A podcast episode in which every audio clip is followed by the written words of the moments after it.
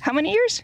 Billy. Okay, could you say what your name is and how old you are? My name is Leo, and I'm six and a half years old. Okay, so you wanted to go 1 billion years into the past? What do you think you might see? I might see, like, the earth wouldn't even be made yet. The ground would be flat, and there would be nothing here, not even trees yet. And uh, would there be any animals? I know this one. June. Germs? Yeah.